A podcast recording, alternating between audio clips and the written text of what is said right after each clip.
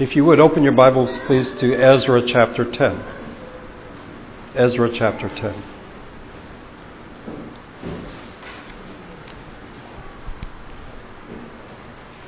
Today we come to the last chapter of the book of Ezra, and we find an ending that is quite different from the beginning.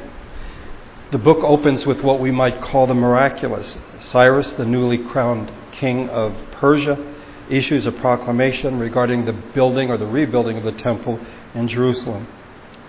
He says, The Lord, the God of heaven, has given me all the kingdoms of the earth, and he has appointed me to build a temple for him at Jerusalem in Judah. Any one of his people among you, may his God be with him. Let him go up to Jerusalem and Judah and build the temple of the Lord, the God of Israel, the God who is in Jerusalem. He returns the materials that had been taken by Nebuchadnezzar, and a group of exiles decide to go back home. At least 42,000 of them return back to the promised land. And when they get there, they settle in their homes, they offer sacrifices in line with the Mosaic system, and they lay the foundation of the temple. Exciting times. But then, as we've seen, opposition came and it will be ongoing through the rest of the book and into Nehemiah, which the Lord willing will begin next week. Opposition takes different forms. First of all, it is the temptation to compromise. We're just like you, you should let us participate. There is the attempt to discourage or create fear. And finally, there's direct opposition by going to authorities to get the king, for example, to stop them from what they're doing. Oftentimes, this opposition is ongoing, it's not a one shot thing. And at one point, we see three attempts are made to get the Persian king to stop the work. In the third letter, they are able to get the king to stop the work.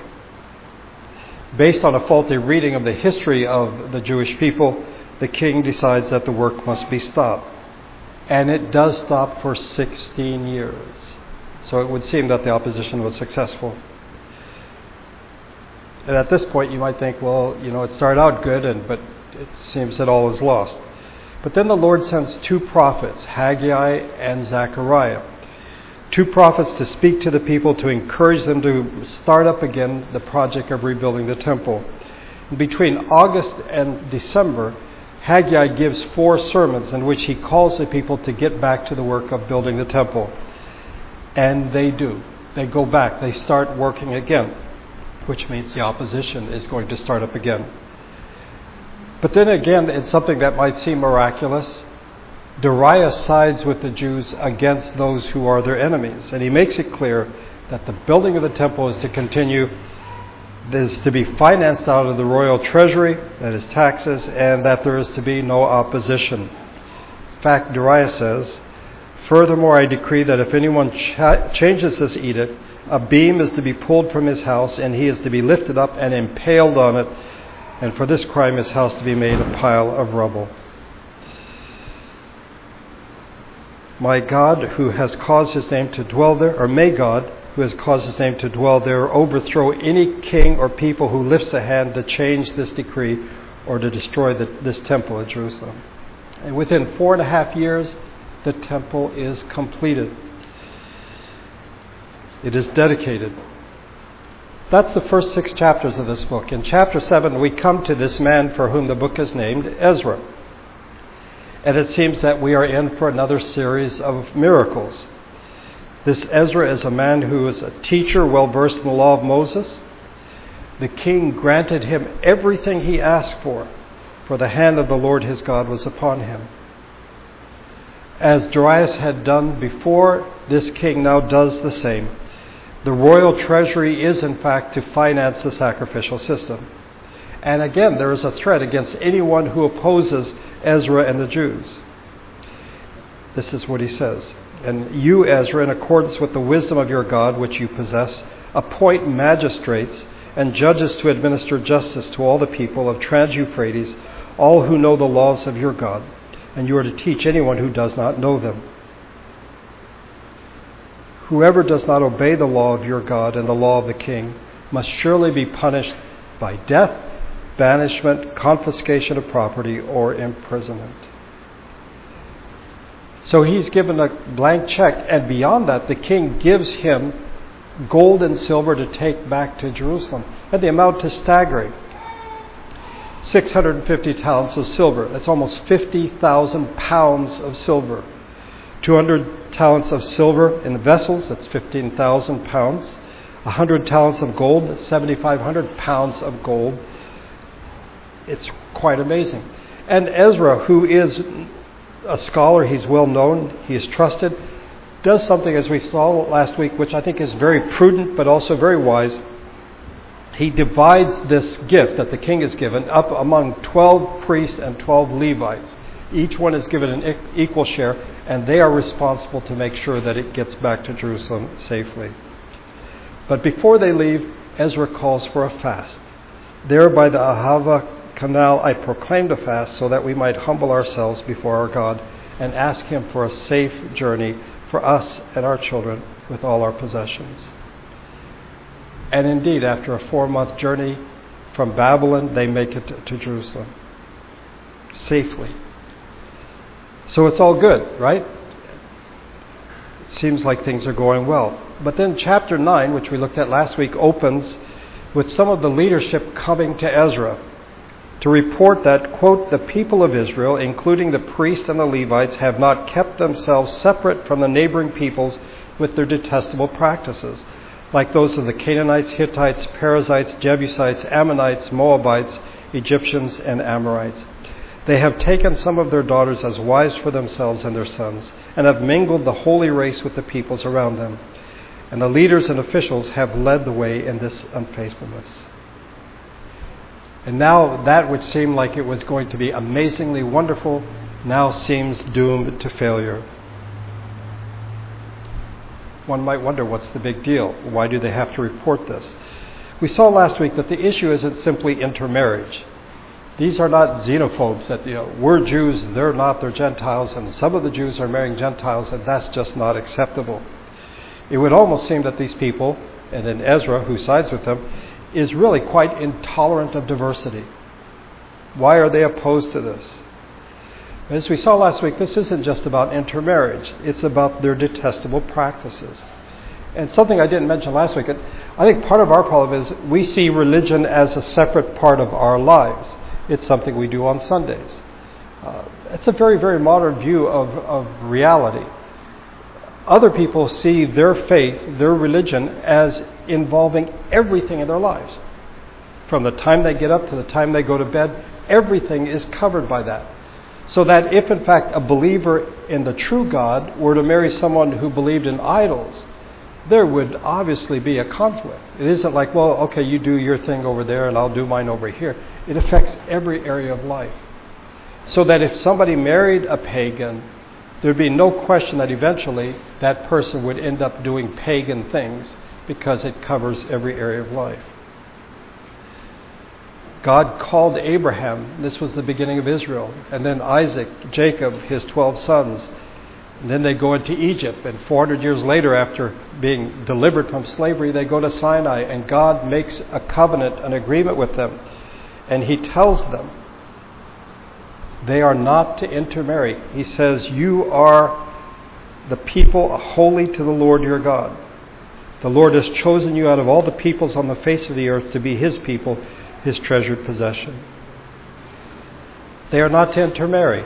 And yet we see not much longer after they not they hadn't been in the promised land that much that long, and suddenly they're intermarrying with the local population. The Israelites lived among the Canaanites, Hittites, Amorites, Perizzites, Hivites, and Jebusites and they took their daughters in marriage and gave their own daughters to their sons and served their gods. That's the issue. It isn't the intermarriage, it is the resulting idolatry that happens. And the report is made to Ezra simply because it was due to idolatry and following the practices of their neighbors that Jerusalem was destroyed, the temple was destroyed, and God's people were taken into exile. And it's happening all over again. It is as though they did not learn their lesson. Ezra's reaction is found in verses 3 through 5. When I heard this, I tore my tunic and cloak, pulled hair from my head and beard, and sat down appalled. Then everyone who trembled at the words of the God of Israel gathered around me because of the unfaithfulness of the exiles. And I sat there appalled until the evening sacrifice. Then at the evening sacrifice I rose from my self abasement with my tunic and cloak torn, and fell on my knees with my hands spread out to the Lord my God. Last week we looked at this prayer, and I would just point out that first of all, Ezra identifies with these people. He doesn't say, those people over there have done this wicked thing. He starts out by saying, I. And then it shifts to we. He does not distance himself from these people. He doesn't protest his innocence. Rather, as in the words of Isaiah, he is numbered among the transgressors. He is a part of the people of God. And when one part of the people of God sin, it affects everyone. It's not as you, though you can say, well, I didn't do that. It is, in fact, communal sin and Ezra confesses that. Secondly, he's profoundly aware of the effects of sin. The word remnant keeps coming up. They had once been a great people, and now they are a shadow, they are a fraction of what they once were. But then he ends with an awareness of the grace of God. But now, for a brief moment, the Lord our God has been gracious in leaving us a remnant and giving us a firm place in his sanctuary the end in verse 15. O Lord God of Israel, you are righteous. We are left this day as a remnant. Here we are before you in our guilt, though not though because of it not one of us can stand in your presence. As I said at the end last week, his prayer is without excuse. No excuses.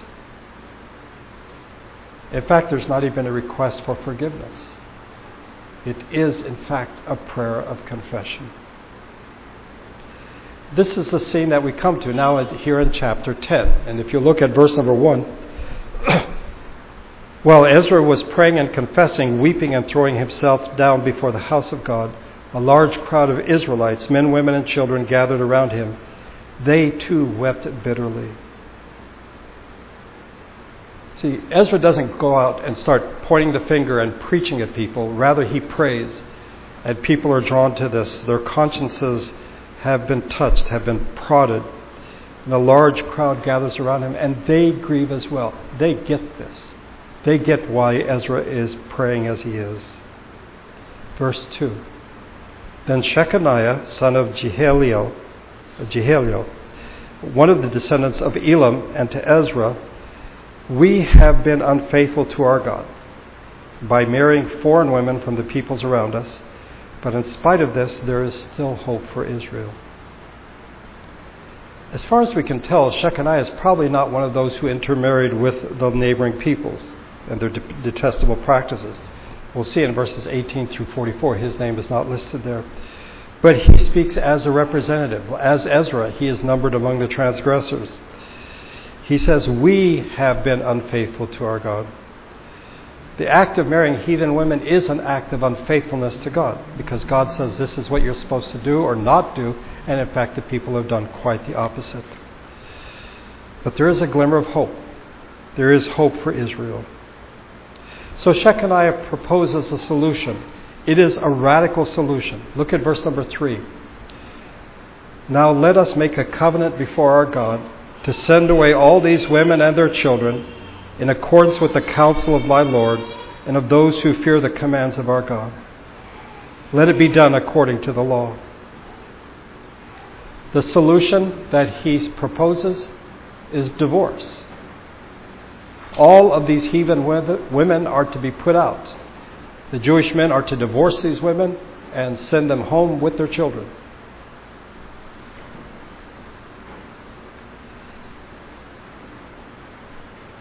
It's a radical solution. But that the people would take this seriously, they have to swear before God that this, in fact, is what they will be, be doing. And this is to be done in accordance with the law. Ezra is an expert in the law, he knows how this works. We will come to the matter of divorce later in the sermon. But I think his suggestion may strike us as strange. It is almost as though he is calling on God's people to do something that is wrong in order to correct the wrong. And as my mother always told me, two wrongs don't make a right. And so this seems as though something's not quite right here. When he says according to the law, I think there are one of two things, or maybe both, that he has in mind. First of all, in Deuteronomy 7, they are not to intermarry. So now they're correcting that. But in Deuteronomy chapter 24, we have instructions with regard to divorce. And a man can't simply say, Go home, I divorce you. He has to give her a written certificate. So that when she leaves, people will know there will be something, there will be a piece of paper that will, in fact, say that he has put her away. So Shechaniah then tells Ezra, verse 4 Rise up, this matter is in your hands. We will support you, so take courage and do it. So Ezra rose up and put the leading priests and Levites and all Israel under oath to do what had been suggested, and they took the oath. In other words, swear that this is what we're going to do. Shechaniah takes the lead, and he tells Ezra, who is in fact the leader, this is what you're supposed to do. We will support you. I know that this is a radical solution, but take courage and do it. This is what we are supposed to do. So Ezra does precisely as he has been encouraged to do. To put the, the heathen, well, to swear an oath so that they will put away their heathen wives and their children. then we come to verse number six. And for me, this is, if there's one verse in the whole chapter to put in bold, to me it's verse number six. Then Ezra withdrew from before the house of God and went to the room of Jehohanan, Jehohanan son of Eliashib. While he was there, he ate no food and drank no water because he continued to mourn over the unfaithfulness of the exiles. See, Ezra's grief and his sorrow were genuine. They were not simply for show. You know, in verse number three, that when he heard this, he tore his clothes, he pulled out his beard and his hair. Um, and then the people gather around, so he has an audience. And so one might cynically imagine that Ezra did this as a show, as a performance for people to see how he felt about it. I think verse number six puts any such thoughts to rest. His sorrow is sincere. His grief is not contrived. It's not a form of manipulation. It isn't utilitarian and I guess for me this is important because sort of raised in a tradition where oftentimes public prayer was a way of getting things that you wanted, uh, a form of manipulation. I remember it being said of a particular pastor that if anybody did something they shouldn't do and they couldn't find out who it was, they'd call the pastor in and he'd start praying, and by the time he was done praying, the guilty person would confess. Um, Ezra doesn't do that. He is deeply sorrowful. He is grieved, not just publicly, but when he's alone by himself, he continues to grieve. And I think we should really take that to heart. So, actions are taken in verse number 7. A proclamation was then issued throughout Judah and Jerusalem for all the exiles to assemble in Jerusalem. Anyone who failed to appear within three days would forfeit all his property in accordance with the decision of the officials and elders, and would himself be expelled from the assembly of the exiles. This issue must be addressed immediately, and so everyone is to show up within three days. You know, we have cars, we have you know mass transit. Three days is not a problem, but when people get around on foot or by horseback or donkeys, uh, this this is asking a lot. But in fact, that's what they are to do. And if they don't, then they will suffer not only material consequences, but spiritual. They will be excommunicated from Israel. They will no longer be a part of the people of God. And remember, Artaxerxes gave Ezra such power. Whoever does not obey the law of your God and the law of the king must surely be punished by death, banishment, confiscation of property, or imprisonment. So we should not be surprised that in verse number 9, they all show up. Look at verse 9. Within the three days, all the men of Judah and Benjamin had gathered in Jerusalem. And on the twentieth day of the ninth month, all the people were sitting in the square before the house of God, greatly distressed by the occasion and because of the rain. It's the twentieth day of the ninth month. For us, it's the middle of December. It's the middle of winter, but it's also a rainy season. It's a heavy rain, it's a cold rain. And so the people are greatly distressed. The ESV has that they trembled for two reasons. the occasion, but also because of the rain. The way it's written in Hebrew, however, it's interesting that they trembled inwardly because of the occasion, and they trembled outwardly because of the heavy, cold rain. But they did gather, they did come together. If they don't know why they've been called to Jerusalem, they will find out shortly when Ezra the priest tells them. If you look at verses 10 and 11, in some commentaries this is referred to as Ezra's sermon, and if it is, it's a very short one. Then Ezra the priest stood up and said to them, You have been unfaithful, you have married foreign women, adding to Israel's guilt. Now make confession to the Lord, the God of your fathers, and do his will. Separate yourselves from the peoples around you and from your foreign wives. Brief and to the point. Three things they have done, three things they need to do. What have they done? You have been unfaithful, that is, to the covenant between God and his people. They have married foreign women, they have broken God's law. And thirdly, they have added to Israel's guilt. And again, guilt is not seen primarily as individual, my sin. It's our sin, we as a people. So, we already know that Israel has sinned in the past, and it seems as though these people are just adding on, they're piling on to the guilt of Israel.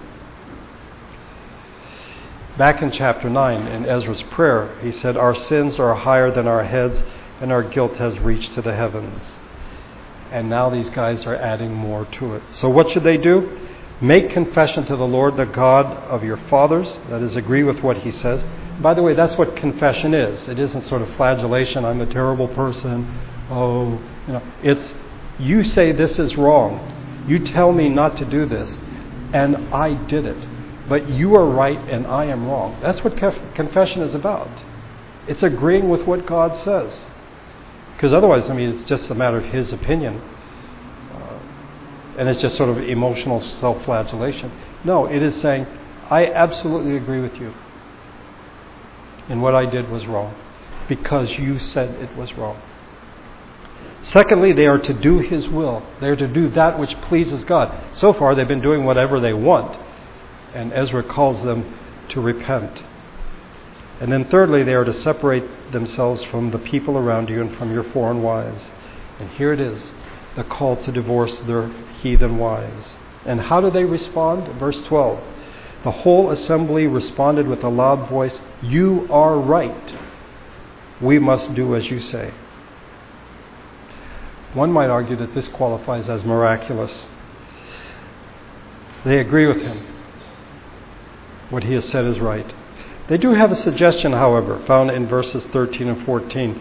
But there are many people here, and it is the rainy season, so that we cannot stand outside. Besides, this matter cannot be taken care of in a day or two, because we have sinned greatly in this thing. It's a very amazing statement. Let our officials act for the whole assembly. Let, then let everyone in our towns who has married a foreign woman come at a set time, along with the elders and judges of each town until the fierce anger of our God in this matter is turned away from us. If we could put the response in a single sentence, it would be This is a serious matter. In fact, it's so serious we can't take care of it in a day or two. And we can't take care of it by ourselves. We need officials, we need the elders, we need the judges to help us in this matter. So they suggest that Ezra send the officials and these officials will travel from town to town. And each town has elders and judges. And the person, the man who has married a heathen woman, will then appear before them and publicly, in their presence, will say, I hereby divorce this heathen woman, and I am sending her back to her people with her children. They will do this until the fierce anger of our God in this matter is turned away. Verse 15 not as clear as we might want. Only Jonathan, son of Asahel, and Jaziah, I'm having trouble with names today, Jaziah, son of Tikva, supported by Meshullam and Shabbatai, the Levite, opposed this. Our problem is we don't know what the this is. So we don't know if they opposed the, the solution of divorcing the women, because in verse number 12, the whole assembly said, You're right, this is what we should do. Um, it could be that they feel like this is going to take too long. They want it done right away. We simply don't know. But what we do know is that the proposal was accepted by the majority and put into practice. Verse 16. So the exiles did as was proposed. Ezra the priest selected men who were family heads, one from each family division, and all of them designated by name. On the first day of the tenth month, they sat down to investigate the cases. And by the first day of the first month, they had finished dealing with all the men who had married foreign women. It takes three months, three months to hear the cases and for the divorces to be made legal, to be put into effect. This is a serious matter, something that must be dealt with appropriately. Go through the right procedures, not just in a few days. And it's not simply because it is a dissolution of marriages and families. It is that. But it is because they have sinned greatly against God, and this is not a small thing. When you hear this, doesn't it seem a bit extreme to you? Doesn't it seem quite intolerant? Doesn't it smack of xenophobia? We don't want to marry no we don't want to marry any non-Jews. Doesn't it sound unbiblical, unchristian? You can imagine a man has a wife, let's say five children, and now he's being told you need to divorce this woman, send her back to her people, along with the five kids. What does the Bible say about divorce? From what we can tell, in the ancient world, it was common, but it was not something that God instituted. It's not part of His original plan for marriage. Jesus told His disciples that there were provisions made when the law was given because of the hardness of the people's hearts. They had rejected marriage as permanent. God said, you know, what uh, God has put together, let no man put asunder. And people are like, no, uh, if we want to split up, then we have the right to do that. In Matthew 19, Jesus deals with this, and let me read it to you. Matthew 19, beginning of verse 3. Some Pharisees came to him, to Jesus, to test him. They ask, Is it lawful for a man to divorce his wife for any and every reason, whatever reason you want. Haven't you read, he replied, that at the beginning the Creator made them male and female, and said, For this reason a man will leave his father and mother and be united to his wife, and the two will become one flesh. So they are no longer two but one. Therefore, what God has joined together, let man not separate. Why then, they asked, did Moses command interesting, their language, that a man give his wife a certificate of divorce and send her away. Jesus replied, Moses permitted you to divorce your wives because your hearts were hard, but it was not this way from the beginning. I tell you that anyone who divorces his wife except for marital unfaithfulness and marries another woman commits adultery. The disciples, that is, the disciples of Jesus, said to him, If this is the situation between a husband and wife, it is better, better not to marry. I think every time I read Matthew 19, it is verse number 10 that always gets me.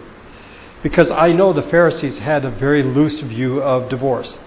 In fact, there was a whole contingent within Phariseeism that said if a woman burned a man's supper, he could divorce her. He'd divorce her for any and every reason. Okay? So the Pharisees I get. Okay?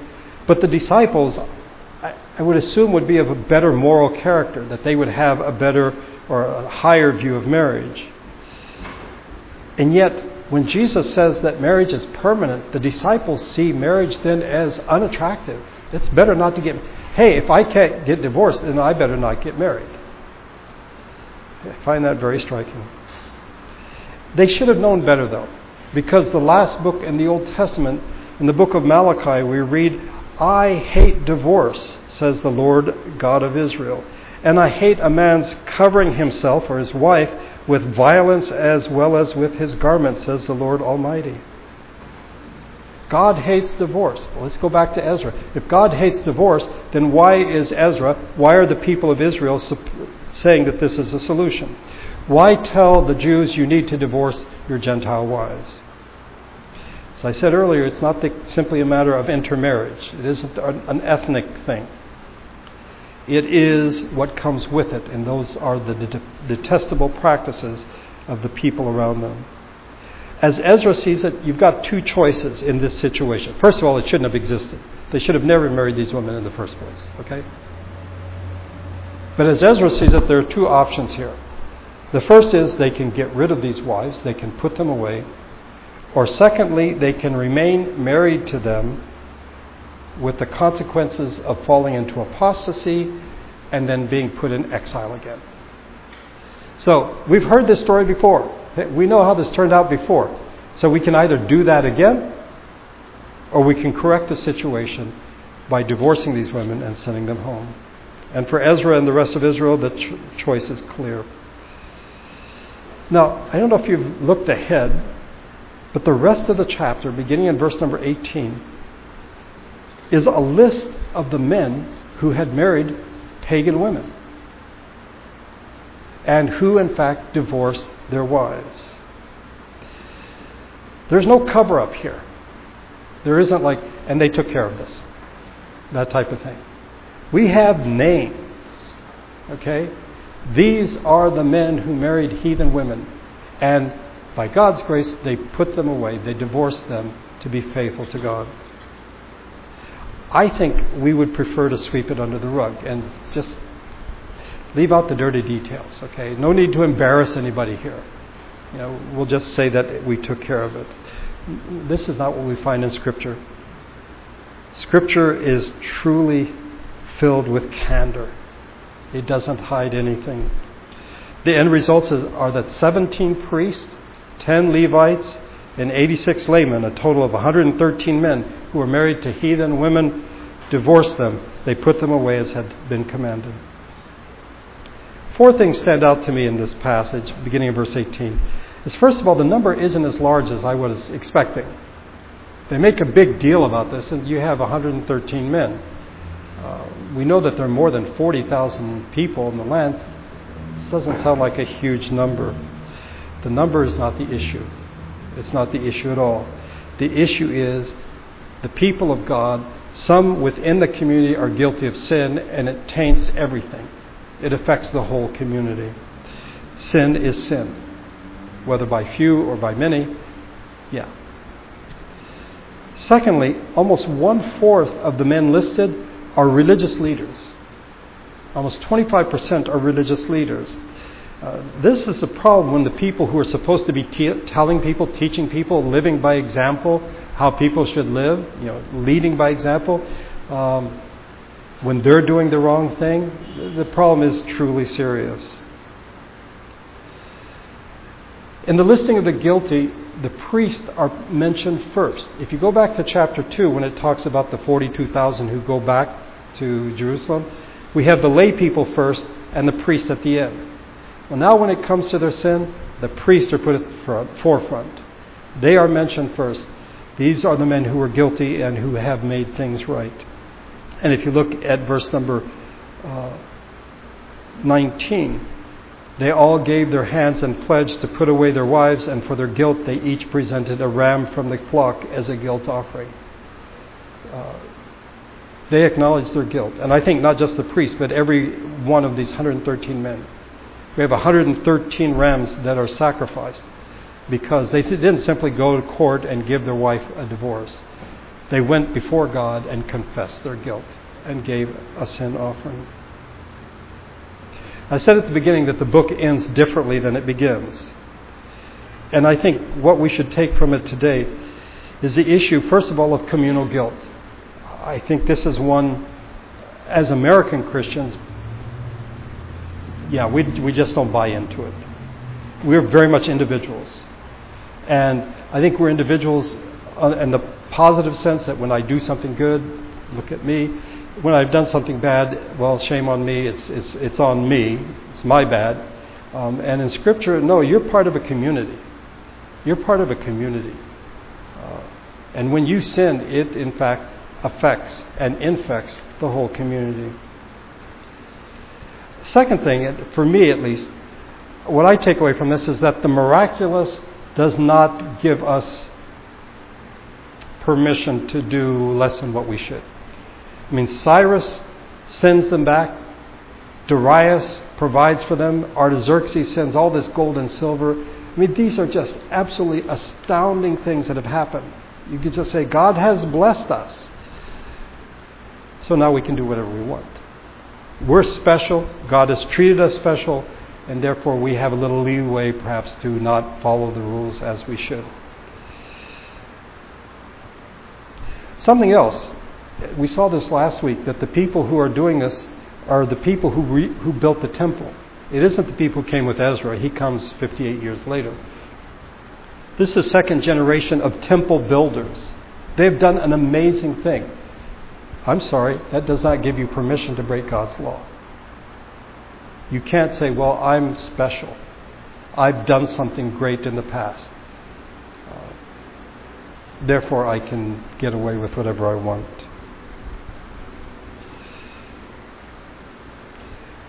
How are we to apply this with regard to ourselves in the matter of divorce?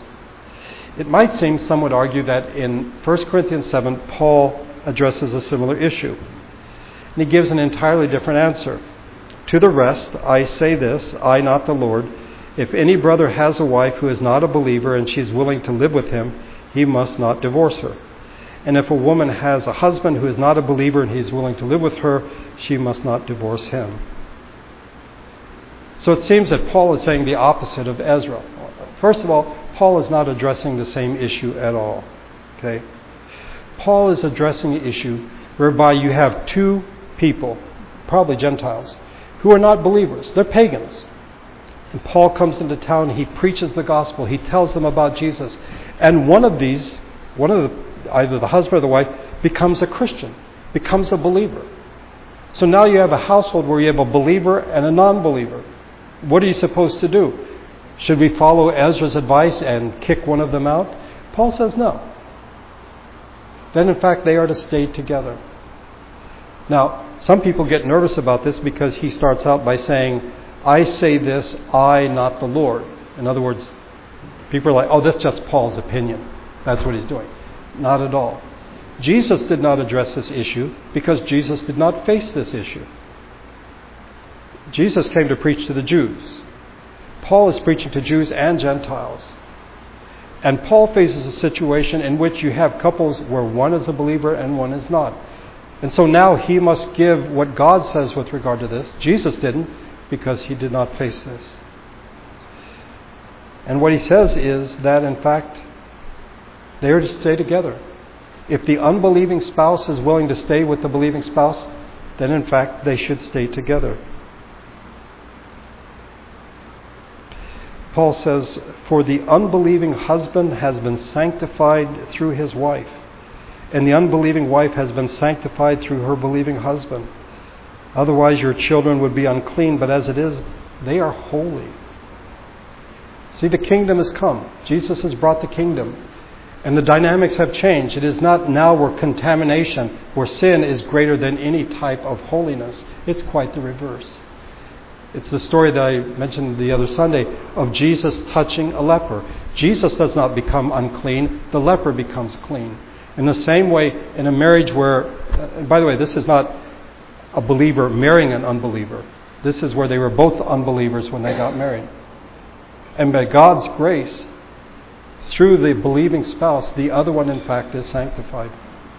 And so are the children. Paul had a very biblical view of marriage.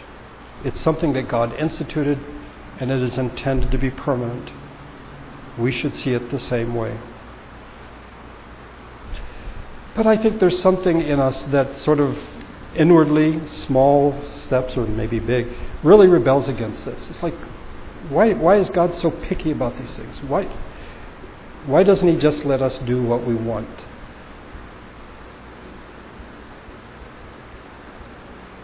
Why do there have to be rules? Well, you know, it's interesting. I find it interesting as a pastor because this is the question that people ask me when they want to do something that they're not supposed to. But, you know, in the rest of life, we seem fairly comfortable with rules. You know, if you touch something that's really hot, you're going to get burned. I don't know if I would call it a rule, but that's what's going to happen. Okay? I find myself getting irritated sometimes with my computer when I type something in and I mistype something, and I get angry at the computer because I say, You know what I meant. Why didn't you put up what I meant? Well, because I didn't type in what I meant. In the same way, when it comes to marriage and divorce, God is very specific. Um, this is how it's supposed to be. It is only our own rebellious sinfulness, I think, that pushes against this. There have been times in the past, this is terrible to confess, but when riding the bus system here, uh, I find myself getting annoyed with the fact that I can't get on any bus at any time and go anywhere I want. I have to follow their schedule. What's up with that? I mean, why, why does the number 10 bus go down Melrose? I mean, why can't it go up Vermont? Well, that's the way it is, and we accept that. Why is it that we cannot accept what God says? God made us. He made Adam and then Eve, and He said they are to be one flesh, they are not to be separated. And God says, I've made a covenant with you, my people. You are to keep the terms of the covenant. I said the book began with the miraculous. I would argue it ends with the miraculous because these people do as Ezra tells them. I think if Ezra were to be around today in many churches, people would say, You're not the boss of me. Don't tell me what to do. But God's people listen. And as a result, they continue. Let's pray together.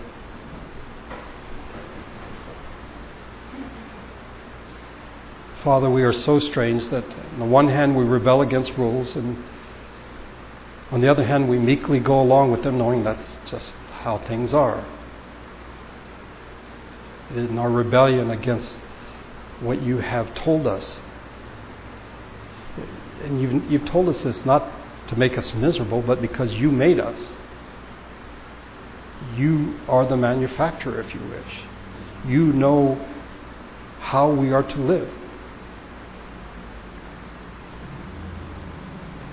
I thank you for the wonderful example of Ezra. A humble man, a man who not only was a scholar in the law, but someone who practiced what he had studied and taught others to do the same. A man who is deeply grieved for the sin of his people, not simply publicly for show, but genuinely, even in private. And by your grace, as a result, your people repented. They confessed their sins and they made things right. May we learn from their example. May we see that we stand as a community, not as individuals, and that we are to be people of obedience, not simply doing whatever it is we want. Thank you for bringing us together ask for wisdom in the meeting we're to have after the service. We pray for Tom in the coming week, this busy, busy schedule, that you would give him strength. And we thank you for giving another year to Rory and for bringing her and Ken to our congregation. May your spirit and your grace go with us as we leave this place today. I pray in Jesus' name. Amen.